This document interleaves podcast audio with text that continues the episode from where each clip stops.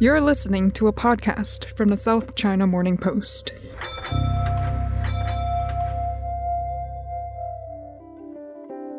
Hello, this is Holly Chik. Welcome to a special feature episode of Inside China. I'm standing here out the front of the School of Public Health of the Hong Kong University here in Hong Kong, and I'm going to do something that, even though I'm standing by myself, it's going to cause me a bit of anxiety. I'm going to, uh, I'm going to take my mask off.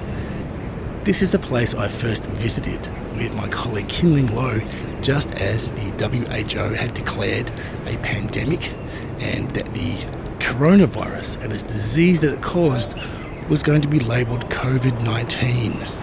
Now, interestingly, if you don't know about this part of Hong Kong, it's just down the road from the Queen Mary Hospital. Now, there's an interesting little fact about the Queen Mary Hospital, and that is in 1968, when there was a flu pandemic, a pandemic of something called the Hong Kong flu. The Queen Mary Hospital was where they isolated the strain of what was then the mutation of the H2N2 flu variant. And that had been descended, of course, from the Asian flu from several years before.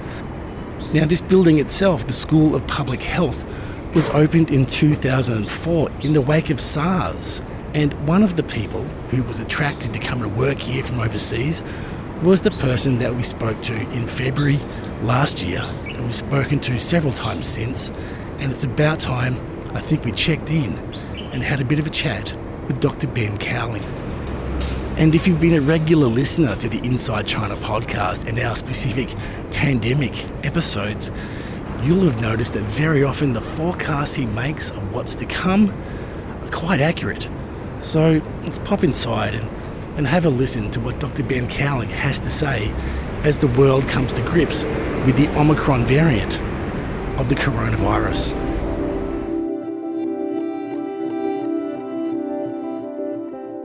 Dr. Ben Cowling, it's good to see you again. Uh, I assume you've done 10 interviews with the Omicron variant this morning. Uh, how are you holding up? Yeah, it's already my third interview of the day today. It's, it's fine. Um, I'm happy to, to, to talk about uh, Omicron, talk about COVID, talk about public health. Uh, it's my passion, and I, I, I love to talk about it. This latest news, we're hearing that the forecast for findings and the dangers of the Omicron variant will come in days, not weeks? And if so, what are you looking for in the data that comes in? We've only heard about the Omicron variant for a short time. Uh, it's very new. There's some things we know about it. There's a lot of things we don't know about it. So, so firstly, the things that we do know, uh, it's a it's a new variant of COVID nineteen. It's changed a lot compared to previous variants. There's a lot of mutations, particularly on the critical parts of the virus that are involved in the infection. So there's an indication from the genetics, at least, that this particular variant may be able to get around immunity that's been built up by previous infections or by vaccinations. And that's really not ideal. Having said that, people who've been previously vaccinated or infected should still get some of the benefits of that in terms of their immunity against severe disease. So I'd expect to see in the coming weeks or coming months maybe estimates that vaccines are still effective against severe disease with Omicron, but it's just that maybe they can't stop the milder infections and then the transmission. So places like South Africa that have had a lot of COVID infections in the past two years. They've had three major waves of infection, including most recently an epidemic with the Delta variant that only really stopped after the virus was unable to find anyone left to infect, indicating that most likely there's a very high level of population immunity in South Africa against the Delta variant, and yet the Omicron variant is still able now to spread. We've also heard reports from many different countries of detecting Omicron in vaccinated people. In Israel, there were two doctors who got infected who've had three doses of vaccine. And that's relatively more unusual for people uh, with the Delta variant. So that there is something to worry about with Omicron. What we don't yet know is how easily it's going to be able to spread in populations, firstly, like South Africa, that are, uh, are not having epidemics currently. Uh, maybe also, I say, in Hong Kong or, or mainland China, if it did get in, how easily would it be able to spread? And also in places in Europe, North America, where where there's a large number of infections with the Delta variant, there's now going to be some kind of competition to see which virus can can still spread when there's another one. And what we've seen in the past, if you remember, there was before Delta, we had Alpha, Beta, and Gamma. So Alpha was in Europe, Beta was in South Africa, Gamma was in Brazil, and actually the Beta and the Gamma did uh, travel to other parts of the world, but they never really got a foothold.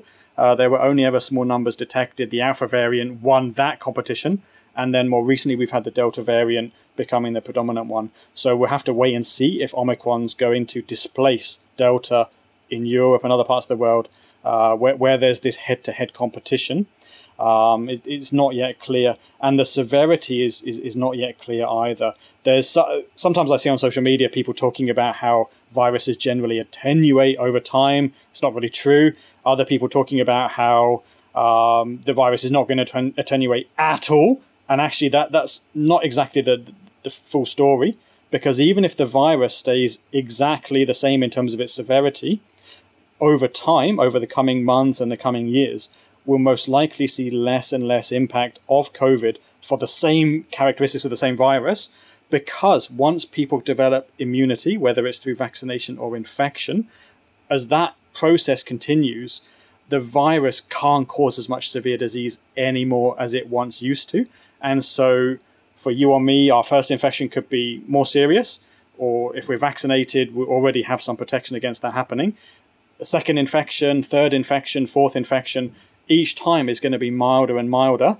And I can imagine a scenario where in 10 years' time, exactly the same virus, exactly the same severity profile is actually more like a common cold to you and me because we've seen it before. We've had infections with it before, and it, our body knows how to deal with it. And then you could say, well, if, if the virus finds its way to a, an isolated community in, in the Amazon jungle, in somewhere in rural China, somewhere in the Pacific Islands that's never had it before, even in 10 years' time, it could be really severe because they haven't got that population immunity that, that other places would have. So that that's something to keep an eye on as well for Omicron. We heard reports that in South Africa infections are generally mild. I'm not sure whether that's that's really a, a comprehensive assessment, but uh, it, to some extent, because of the immunity in South Africa that's been built up from three consecutive epidemics, it, it wouldn't surprise me if the, this fourth epidemic has relatively less health impact, even with a large number of infections.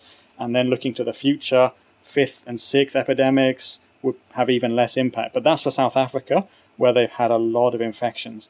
In Hong Kong, even though we've had four waves of infection so far, research from, from my own team and also from Chinese University indicates that less than 1% of people have had an infection in Hong Kong. So less than 1%. It's really a tiny number. So we don't have that same level of, of infections, even though our next wave will be our fifth wave. Um, it, it could still be very serious because so many people have, have not had any infection. And then we do have uh, vaccines available. Some people have two doses, some people even have three. Uh, but I, I think we still have to be very wary of, of the threat posed by COVID. Talking about not as serious, how important is this mortality rate for, for Omicron variant in, in for you and your team gauging the severity or the danger and risk of this variant? There's a number of different ways we can measure the severity of an infection. So one of the things we have to be very, very careful of, and we, we made this mistake before, is is thinking too soon about what's happening and maybe missing the delay that we know is going to happen between when case numbers rise and then when hospitalizations rise and then when deaths rise. On average, it's maybe two weeks between a, a, rise in cases until we see a rise in hospitalizations and another week until we see the rise in mortality. So it may well be that, that if Omicron starts to be detected in increasing frequency in, in say, Europe, that initially there'll just be more cases and maybe wouldn't think it's it's so severe. But then two weeks later, there'll be an uptick in hospitalizations, and a week after that, uh, that there'll be an, an uptick in deaths associated with Omicron. And that, that means we really need to be very cautious in interpreting the early information we see about this variant. And in Hong Kong, we can keep a close eye on the imported cases that come in. Uh, we've detected, uh, I think, four now in total, uh, or, or, three imported and one that was infected in Hong Kong, but but in a quarantine hotel. Um, and I, I, suppose we may we may get more in the coming weeks or months. So that will give us our own local indication of, of severity in comparison to the other kinds of infections like Delta that we've picked up in, in recent months. But uh, hopefully, the virus won't get into the community because in Hong Kong, I think we're still very vulnerable to a, a large epidemic uh, of COVID. And, and uh, it seems like a long time ago that we were battling the fourth wave. Uh, so I, I, I hope people are ready again if or when we do have community transmission to, to resume all those measures that were in place last time. Well, given that almost every day a new bunch of countries added to the list of a persona non grata uh, by the Hong Kong government, this leads me to ask you about the issue of closing borders and restricting movement. Let's start with border closures. The WHO warned against border closures, and we're seeing almost every nation in the world beginning first with that handful of seven, eight countries in, in southern Africa, and now expanding that. What's your view on border closures? My view is to ask the question what do you get in the if you do the closures and what do you get if you don't do the border closures and i could take Japan as an example, where most likely Omicron is already in the community in Japan. And so, looking forward to the next three months, if Omicron doesn't fizzle out, uh, I, I, think it is likely going to spread. In, in three or four months' time, there's going to be quite a number of, of Omicron cases in Japan, quite probably on, on the way up in terms of an epidemic. And having now closed their borders and asking people not to even travel to Japan, I don't think ultimately there's going to be that much difference in when the case numbers are rising and how many infections ultimately occur in Japan. Uh, if they're lucky and they've managed to, to, to, maybe to, to stop more cases from coming in and, and the cases that are currently in the community, maybe they don't even know about them. If those cases for some reason fizzle out, then then maybe they could buy a bit of time. But the other consideration for these kind of measures is how long are you going to keep them in place for? Is Japan now going to close its, its, its borders effectively for the whole winter, or is it just a measure for one or two weeks? Because if it's only a, a one or two week measure, then the maximum you could buy is, is one or two weeks. Uh, if it's a month, the maximum you could buy is a month. And I, I'm not sure what we can achieve by buying that time other than being able to have a better handle on, on how serious Omicron is. And if we decide it's really serious, then we maybe bring in other measures. And if we decide it's not so much to worry about, then it was, you know, uh, maybe it was a good precaution, but we can then relax those measures again. Uh, other parts of the world, like maybe in Europe, I, I think in the US, they have targeted travel bans, unlike Japan, which is a blanket. So in, in Europe and the US, I, I don't quite understand the rationale for, for banning travelers from certain countries. And I know that in the US, actually, there was there was a situation just yesterday where Tony Fauci was asked why is America banned not only South Africa but a number of other Southern African countries, including countries that haven't reported any Omicron cases, but yet hasn't banned travel from other parts of the world where there are clearly larger numbers of Omicron cases. Japan just reported a case in someone traveling from Peru, so presumably there's there's quite a no- number of infections in Peru. So, for example, why didn't the US ban travelers from Peru?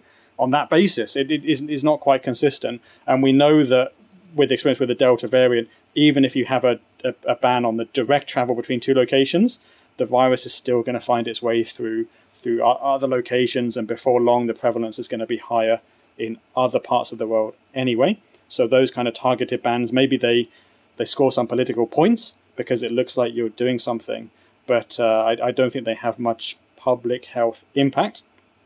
In Hong Kong, though, and also in, in, in mainland China, there's a slightly different rationale for the travel restrictions, uh, where we don't want to let any virus into the community at all, and we've already accepted that that uh, we're going to have minimal uh, international travel in, in the coming months. So it's, it's a bit of a different situation to Europe and the US, where the airlines were actually getting back to the pre-COVID travel levels, and now, of course, now they're they're having to to, to, to scale down a little bit. But in, in, in Hong Kong and in mainland China, the international travel is really very, very limited. I think in Hong Kong, we used to have uh, is it 300,000 people per day coming into the airport or transiting uh, to or from the airport uh, on flights. And now, of course, it, it's just the number of hundreds uh, per day. So it's, it's far, far lower. And when I went through the airport last year, it was very, very quiet at, at the airport. Really just uh, small numbers of travelers on, on most departing flights. So it's, it's very different to, to the older days. For Hong Kong, I, I, I do have a, a maybe a specific kind of question about how we're going to make this sustainable. And in my opinion, in, in the coming maybe three months, six months, 12 months, I think it would be more sustainable for Hong Kong if we had a very large facility for, for quarantine on arrival, uh, rather than relying on the quarantine hotels where clearly the government doesn't have uh, 100% confidence in the infection control at quarantine hotels because now arrivals from South, Southern Africa have to go to Penny's Bay for seven days first, seven plus 14. And if there was no issue with the quarantine hotels, there would be no need for that kind of policy. So, so clearly, there's a it's recognized that there's a, a potential hazard associated with letting travelers uh, quarantine in, in hotels where we have 11,000 rooms. I think there's maybe 3,000 or 4,000 rooms for this purpose at Penny's Bay, but we may need those for for local quarantine if we do have a community outbreak. Um, so, so those rooms are not necessarily purposely set aside for on arrival quarantine. We're just using them at the moment as a, as a temporary quick fix. So, if we could have a, a, a more long term solution, maybe at a site near the airport, perhaps 20,000 or even 30,000 rooms available, we could actually then welcome people coming into Hong Kong. We don't need the 21 days of quarantine. As far as I can tell, the only reason we have 21 instead of 14 days is because of the transmission events that have occurred from time to time in quarantine hotels for people in their second week, and then they develop the symptoms and, and start shedding virus in the third week, and so we have day 19 positives. Uh, if we could eliminate the within hotel transmission, we could very clearly establish that 14 days is sufficient. So we have an on arrival facility, tens of thousands of rooms, 14 day quarantines for everybody who comes in, and we don't need to then block non residents from category A countries. We don't even need a, a, separate categorization of different risk levels. We can just say wherever you come from in the world, you're welcome to hum- come to Hong Kong, but you've got to get a room in this facility and you've got to stay there for 14 days. Um, and I think that would be a much more sustainable uh, future for Hong Kong. And that could be in place for, for not only months, but potentially for years depending on what happens in the mainland and what happens in the rest of the world. Uh, because at the moment, it seems like we're we're having quick fix after quick fix and haven't really made a longer term plan for for this kind of situation. So, so personally, I, I am not that keen on on quarantine in the longer term. I think Hong Kong's you know it, it, one of its strengths is being a a gateway into into China for the rest of the world. And if we have this quarantine in place for years, it's going to have a massive impact on the city. But at the same time, I recognize the public health advantages of the zero COVID approach and the opportunities presented by having a travel bubble with the mainland. Uh, and so, if we're going to do it, let's do it properly. Let's have, let's do a, a really good job on zero COVID. And the first part of that is keeping the virus out of the community with strict on arrival quarantine. For people who don't follow you on Twitter, truly one of the most interesting threads to follow in the past months was reading the daily updates of Professor of Epidemiology Ben Cowling as he went through hotel quarantine upon his return to Hong Kong. And you talked about personally your feelings about quarantine. Personally, what did you learn from that experience?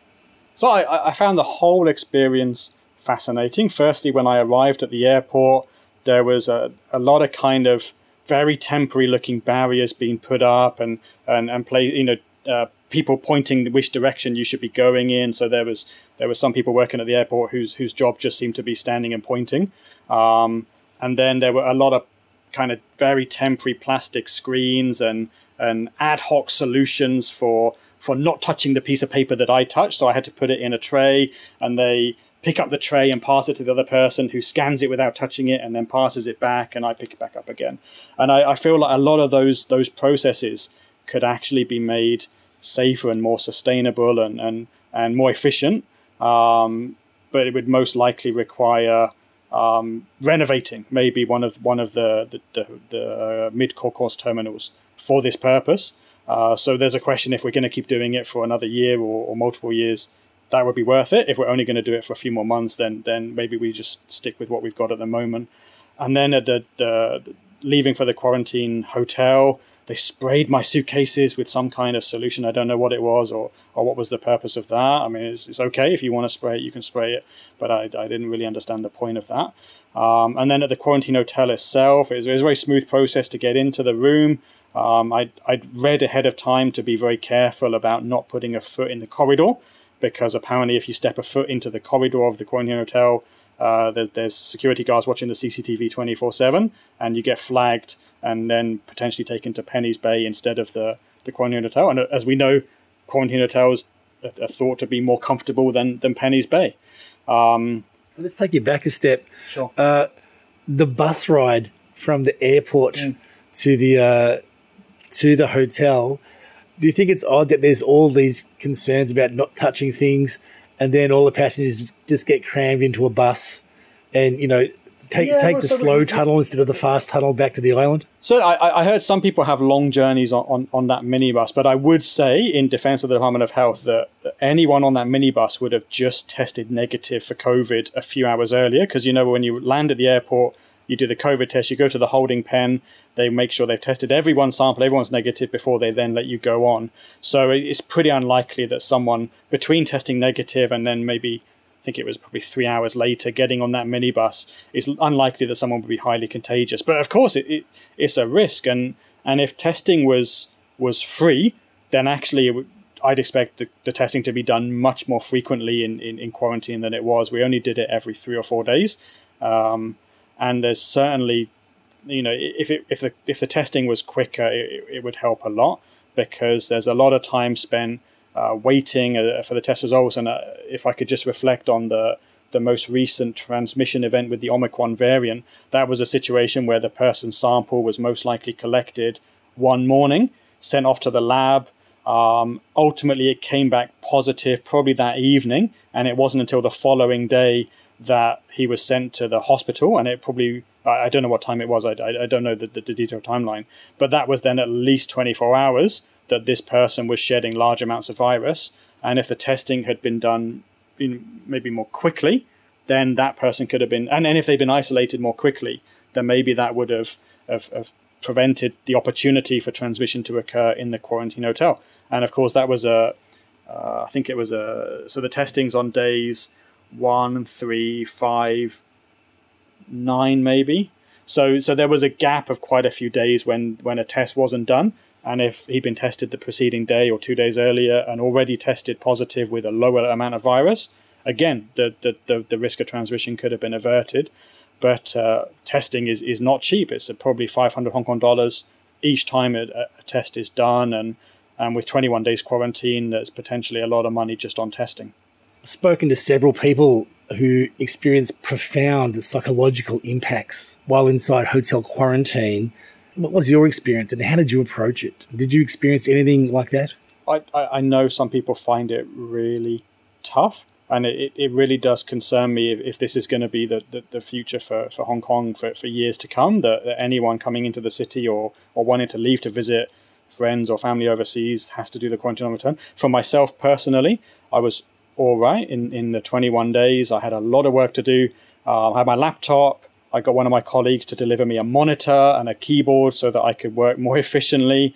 I had a treadmill delivered by, by a relative. Um, so I could do my, my exercise every day. I had some uh, some some food as well to store in the mini fridge in the room uh, to keep me going, and, and I order some delivery sometimes. I eat the hotel food sometimes, so I, I, I was all right. The time for me went relatively quickly, and uh, I'll probably do it again once or twice or even three times next year because for, for many different reasons I, I will have to travel next year.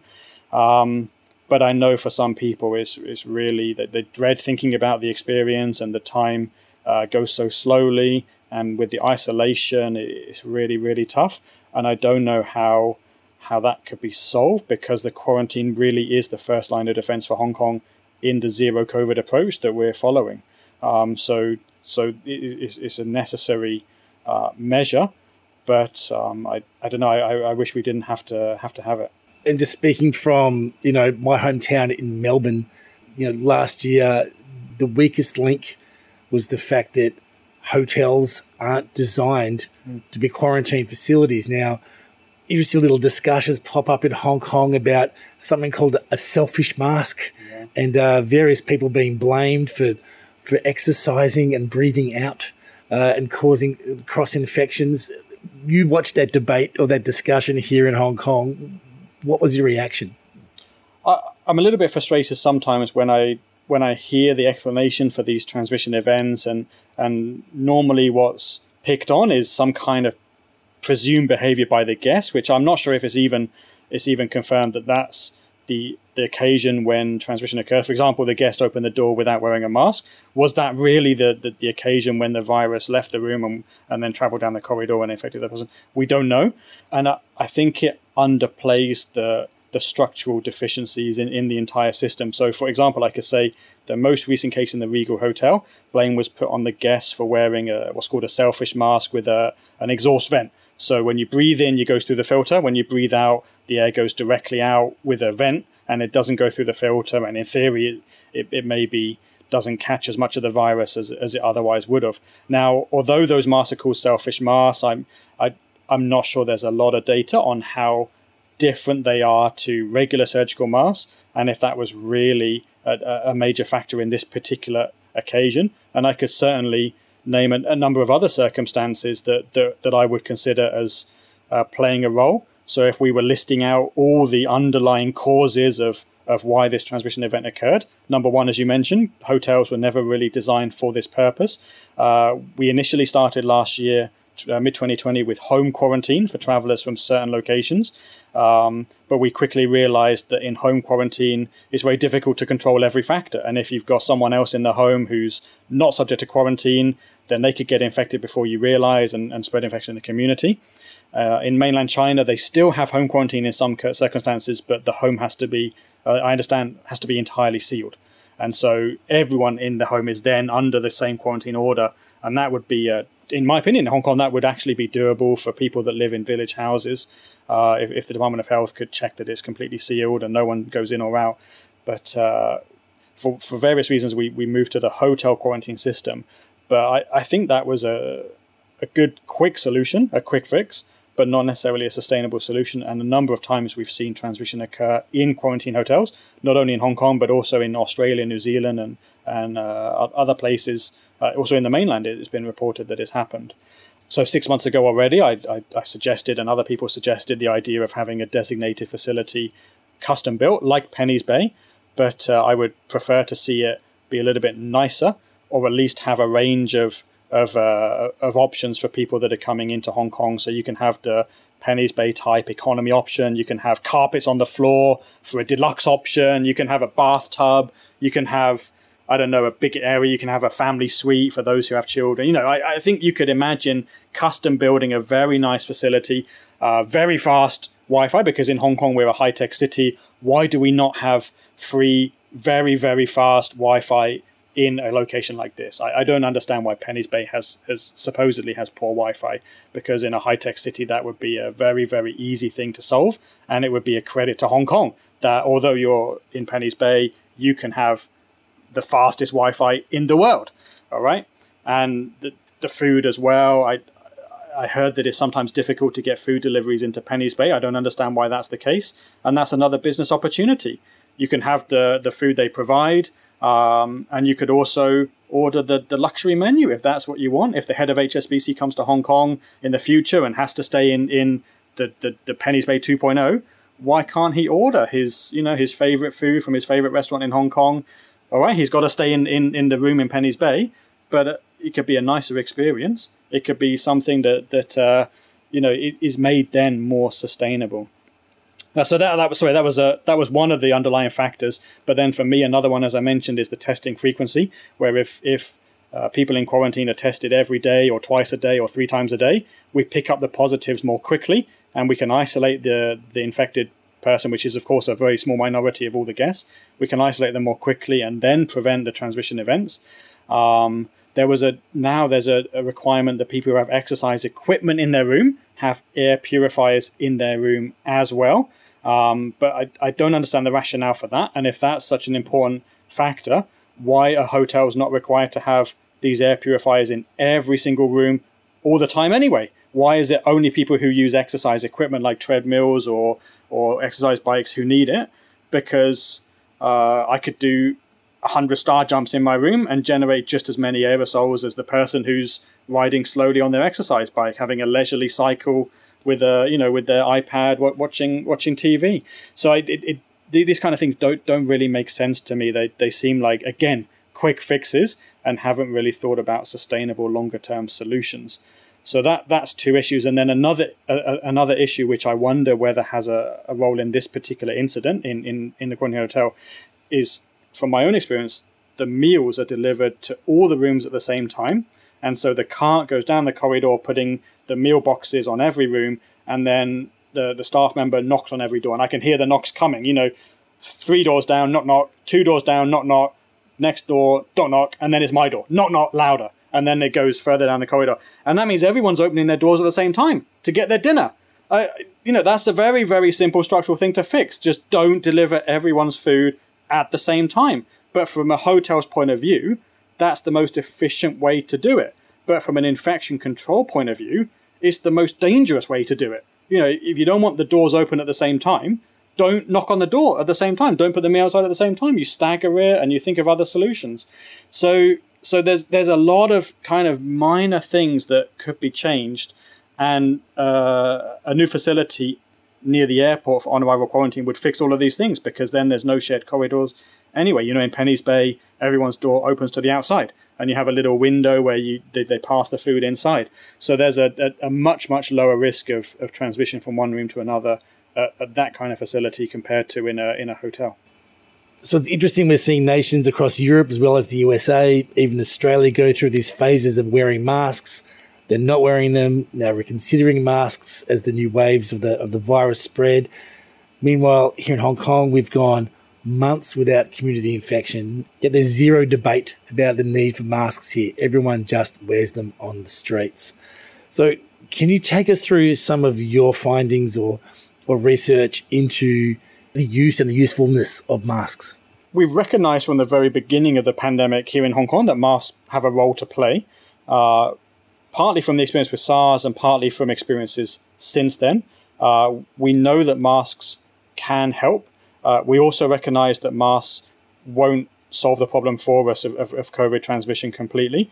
And if you remember back in the last two years in Hong Kong, we've had first wave, second wave, third wave, fourth wave, all of these waves occurred despite everybody wearing masks in the city. So clearly, even when everyone wears masks, we can still have transmission of the virus.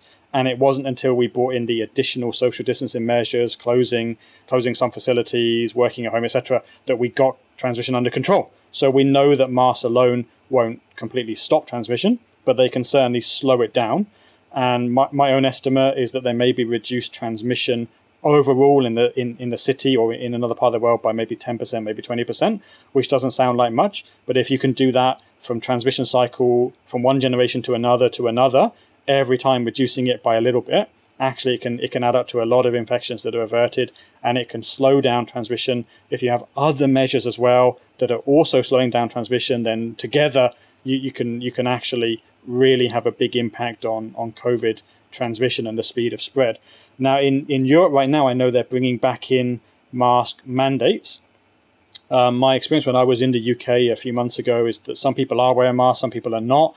Um, on public transport, in shops, there, there, some are, some aren't. So having a mask mandate isn't going from zero to 100, it's going from maybe 50% to 100%. So I don't expect a massive impact of that, but it is a visible sign of, of concern, a visible reminder to everybody that COVID is is an issue, and, and we do have to be careful about it. And I think it can encourage additional behaviors. There was a lot of talk early in the pandemic about how masks could give a false sense of security, and maybe people would do social distancing unless they're wearing a mask, and then they they won't anymore. I, I think we've discovered that's not the case. That was maybe a red herring. That actually, when people are wearing masks, they're more wary of, of others. They're, they're they're thinking more about about the risk posed by COVID uh, around them in Hong Kong, we are still wearing masks, and I, I wonder sometimes why we're wearing masks outdoors because I, I, I don't think it's been necessary from the beginning. Uh, we know from from research conducted in other parts of the world that almost zero transmission of COVID occurs outdoors.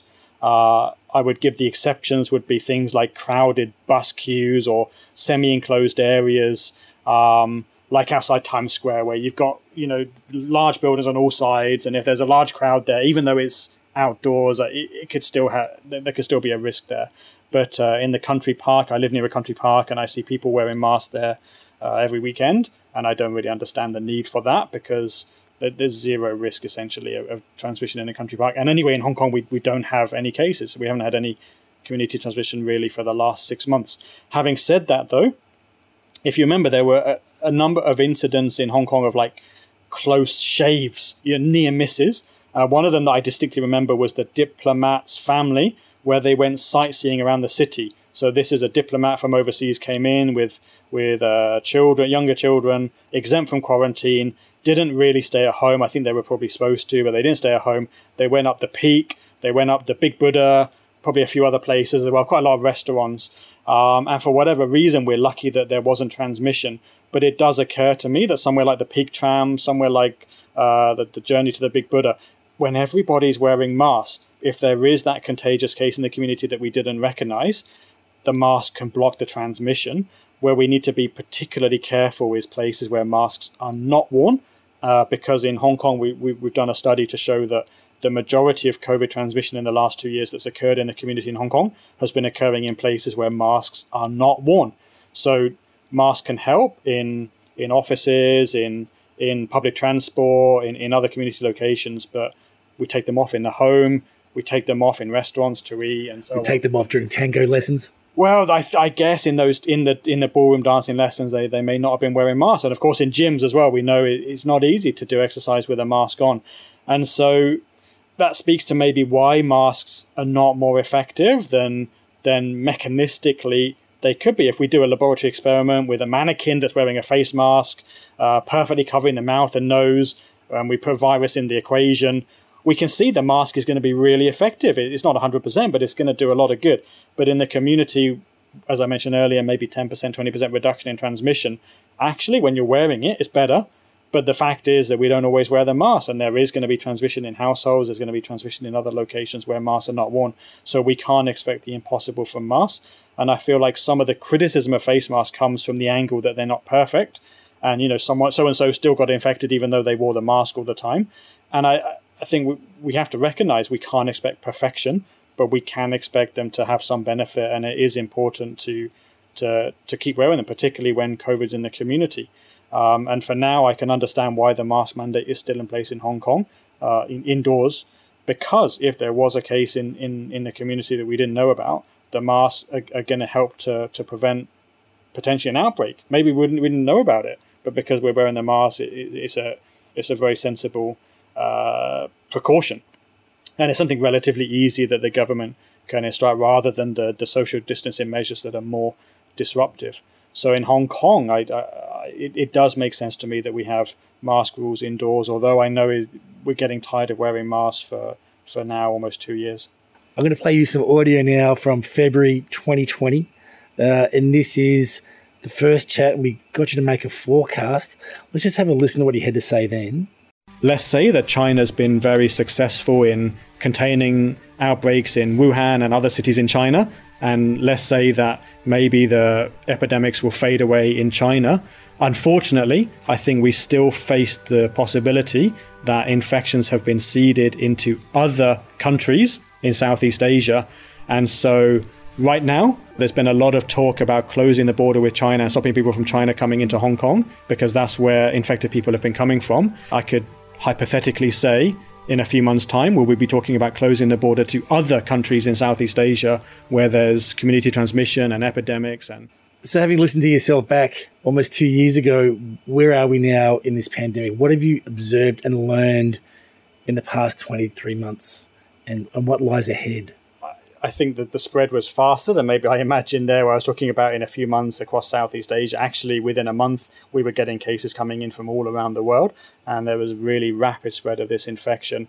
And it's been extremely disruptive for the, the last two years. It's caused an enormous health impact and, of course, economic and social impact as well.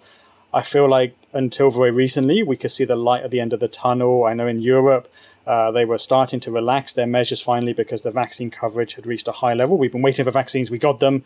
Vaccines are at a high level, so we recognized uh, we can't relax and, and go to zero cases. When the measures in the UK, other European countries are relaxed, there will be an exit wave, but it hopefully wouldn't have too much impact, can be mitigated. And then after that's over, then the pandemic could be over for those locations that have, have chosen to follow that path.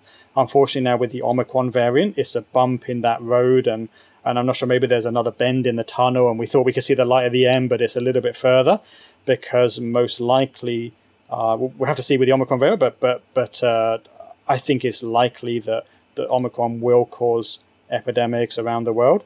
Uh, hopefully, because of the high vaccination coverage and also to some extent the immunity from natural infections, uh, the impact won't be as bad as it had been in the past. People are tired though of the of the public health measures, and it's going to be difficult for governments to keep such strict measures in place going forwards. So this winter could be a, a, tough winter with with Omicron and with Delta still around as well. Uh, hopefully, looking into next year, much of the world will be able to then start returning to normal, truly returning to normal uh, with pre COVID behaviors and travel patterns and so on.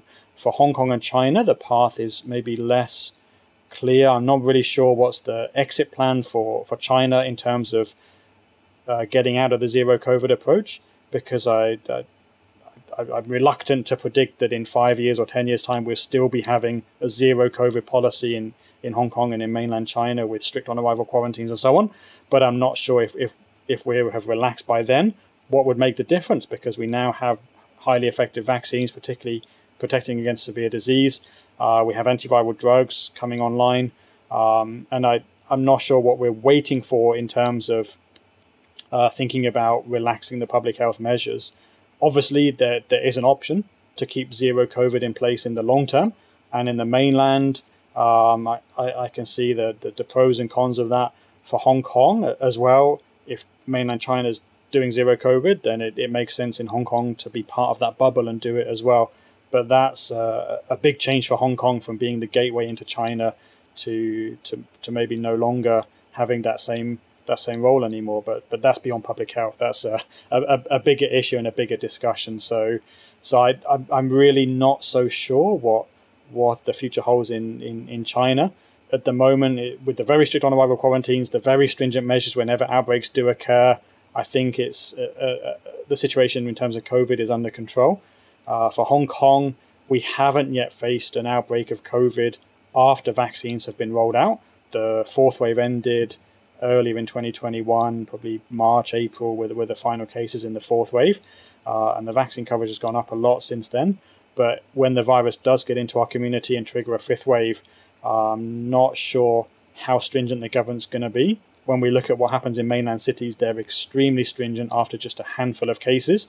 Uh, you can see almost total lockdowns and mass testing and using all the information at the government's disposal to find uh, who might be infected and who might have been exposed to that and targeting measures on those people so that within a week or two after the, the lockdown, it can be relaxed and the people who may have been exposed, the cases and the contacts are still uh, under isolation or quarantine for, for some longer period of time, but the rest of the city can return to normal. I haven't heard a similar plan for Hong Kong.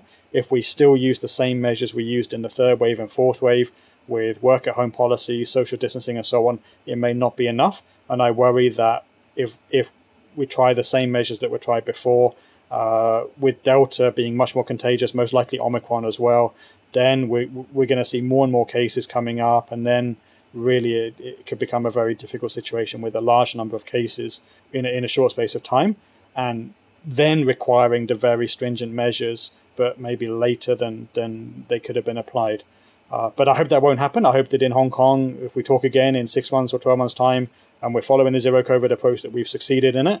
So, my, my personal view is that we have to eventually choose a time to live with the virus. And I, I can see maybe nothing on the horizon that makes it better to wait uh, except for the potential for a travel bubble with, with China that hasn't yet started, that a lot of people are very enthusiastic about. But if we are following the zero COVID approach, I'd like it to be done as, as well as possible because the major advantages for the zero COVID approach for Hong Kong are that we keep cases out of the community, we keep the disruption to the community to a minimum.